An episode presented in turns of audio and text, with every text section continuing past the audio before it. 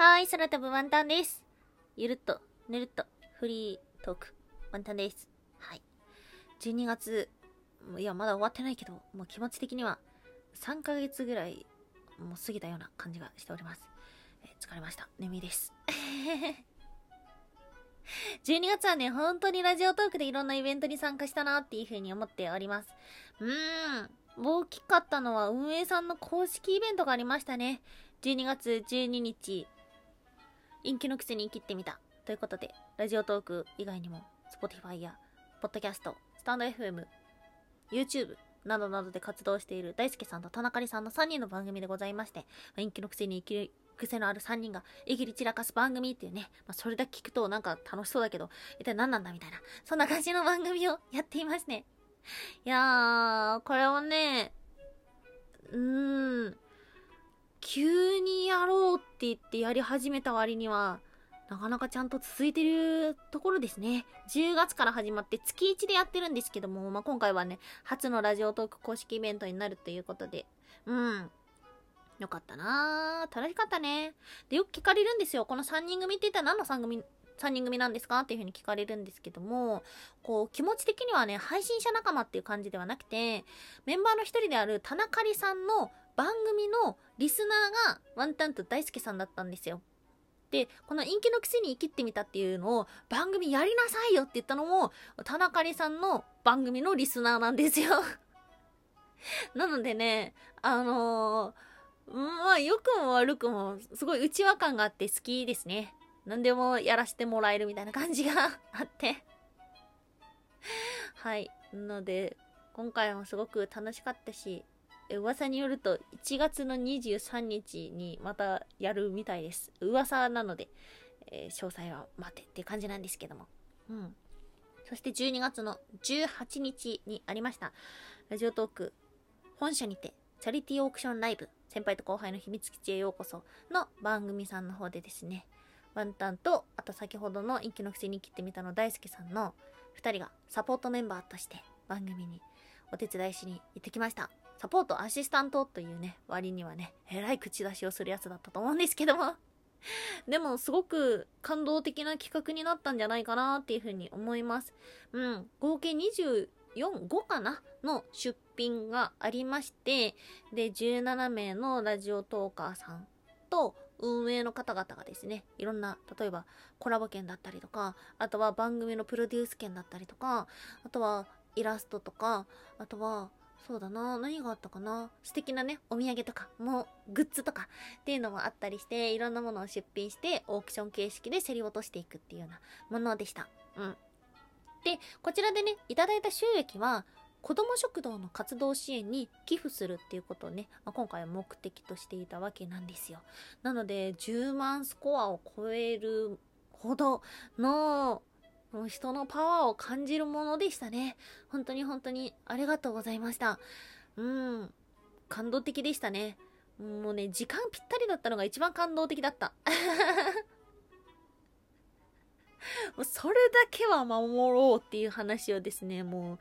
う、うるさいほどワンタンはずっと言ってたので、運営メンバーの中でも何してもいいから時間は守ろうっていう風に言ったので、なのでね、本当に綺麗に4部制だったんですけども、タイムテーブルは本当に完璧だったな開始直後ぐらいに、一回ね、あの、一緒に放送してた先輩の方をガッて睨む瞬間があったんですよ。時計見ろっていう思いを込めてガッて睨んだらね、先輩もその顔を見て、あみたいな、嫌な顔してたんだろうな、その時の自分は。時計パッて見てました。うん、今回はね、先輩と後輩の秘密基地へようこそさんは、まあ、先輩と後輩のこうたくんがいて、こうたくんは北海道からのお届け。で、先輩は北海道からね、東京のラジオトーク本社に来まして。で、まあ、ワンタンと大輔くんの3人でね、喋ってたんですけども、やっぱり、あれだね、こういう音声配信で、ワンタンはね、あんまり人に会いたくないんですよ。ほん、うん。結構会いたくない人なんですけども、でも、番組をするっていう風になったら、やっぱり顔を見合わせるのと見合わせないのって本当に全然違うなっていう風に思う。ちょっとしたアイコンタクトとかもあるし、あとは喋ってない間でこれどうなってるみたいな進行の確認とかもあるし、あんまりね、台本台本したものは持ってなかったんですけども、そこにガーってメモして、これはなんとかでとかっていう風に言う瞬間とかもあったし、なのでね、その配信してる側は、そういったライブ感っていうのもね、緊張感がある中でできてすごく貴重だったなっていう風に思います。なんか裏話的なものとか、他にあったりするかな緊張してたからね。で、その日ワンタンはね、東京っていうか人生で初めてね、終電を逃すほど飲んでましたね。いやー、意地でも終電で帰るでおなじみの空飛ぶワンタンなんですけども、なんかその日は朝までいて、で、そのまま始発で一人でのこのこ帰ってたんですけども、あの、駅のホームで寝てました。立ちながら。人間立ちながら寝れるんだと思って。そんな貴重なこともありました。そしてですね、12月19日は、チュルリン・ケロリンクリスマス学芸会というラジオトークの謎のコンビ、チュルリン・ケロリンの番組がありました。いやー、今回も不思議な時間でしたね。あの、聞いてくださった方、あれはあれで正しいんです。なんかね、多分ね、3人目を入れたらすごい締まりのある番組になりそうな気がするんですけども、あれはあれでも何にも起きないし、ずっとゆるっとしてるのがいいんです。で、朝の10時とかに放送してるんですね。このチュルリンケルリンの番組っていうのは朝やってるんですけども、で、結構コメントでね、夜やってとかあるんだけど、夜やったら多分ね、怒られると思う。なんか、ゴールデンタイムみたいなのでやったら もっとちゃんとしろーっていう風に言われかねないぐらいですね、こう、日曜日の朝にふさわしいような番組になってるんじゃないかななんていう風に 思います。はい。まあ、チュルリンケロリンなんやねんっていう風に言うと、まあ、ズバリ中の人はですね、空飛ぶワンタンとラジオトークで活動している経験値ちゃんのね、二人の番組となっておりまして、ゆるーくぬるーく、ただただ、ふわふわ雑談するような、そんなものではありますが、今回はお互い芸を仕込んできたので、って言ってもワンタンは全然ギター弾けなかったんだけど、でも、でもね、なんかやろうっていう風にね、こっちの番組の方でもね、ちょっとだけ企画したりとかもして楽しかったなっていう風に思います。はい。ワンタンは普段はずっと一人で配信しているので、なのでね、誰かと一緒に企画するとか番組作るって本当に大変だなって思うんですよ。今回もめっちゃ思ったし、うん、大変だね。本当に。で、お互いみんな知らない人同士だし、職業も知らないし、顔も知らないし、年齢も知らないし、全然知らない人たちだからさ、だから、なんか、うん、これ大丈夫かなっていうふうに思うこととか、今どんなテンションでこの文章を書いてんのかなっていうのもわかんないし、とかではあったんで、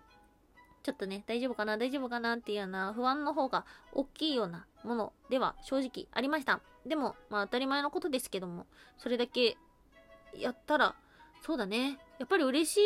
さは全然違いますね。一人でやって満足して嬉しいものもたくさんあるんですけども、でも誰かとやる方が、なんか喜びの種類が違うっていうか、大きさではないのかもしれないんですけども、すごくすごく素敵な時間になったかなっていうふうに思います。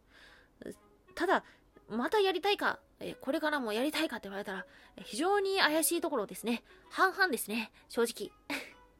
やりたい気持ちは半分。もう疲れたって気持ちが半分、半々です。うん。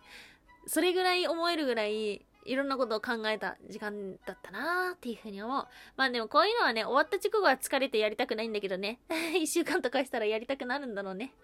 だいたいそういうもんだ。はい。ということで、うん。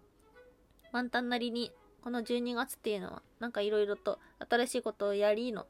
もうくたびれるような感じになりのっていうことだったんですけども。まだまだ、うん、完璧とは言えないものだったので、またの機会がある時には、さらにバージョンアップしていくんじゃないかななんていうふうにも思っております。はい。まったりしてますね。そしてワンタンはもう冬眠します。はい。今年こそ冬眠します。はい。と思ってます。うん。夏休みもね、夏休み取るって言ってたんだけどね、ちょっとビビっちゃって夏休み取んなかったから、だから、年末年始は休、で、年始休む。年始休むな。年末は休めなさそうなんだよな。年始はちょっと消えます。もう、シュッと、パッと、あれれみたいな感じになります。それでいい。ので、また帰ってきた時にはリフレッシュして戻ってこようかな。ラジオトークにやっぱりいる時間が長いので、ラジオトーク以外のね、プラットフォームとか、どんなのが流行ってんのかなっていうのをね、ちょっと知りたいなっていうふうにも思っているし、ただ、配信自体全くやんないわけではないので、サブアカの方は動いてると思うんで、もしよろしければですね、ラジオトークの方でもぐもぐちゃんっていう風に調べたら、サブアカ出てきますので、なので、本当に帰ってこなくなったらそっちに見に行ってください。まあ、多分すぐ帰ってきます。えー、そして最後になりましたが、えー、お知らせがあります。えー、12月31日、ラジオトーク紅白と紅白なんとか合戦に、え出演します。え以上です。今日もお聴きいただきましてありがとうございました。以上、空飛ぶワンタンでした。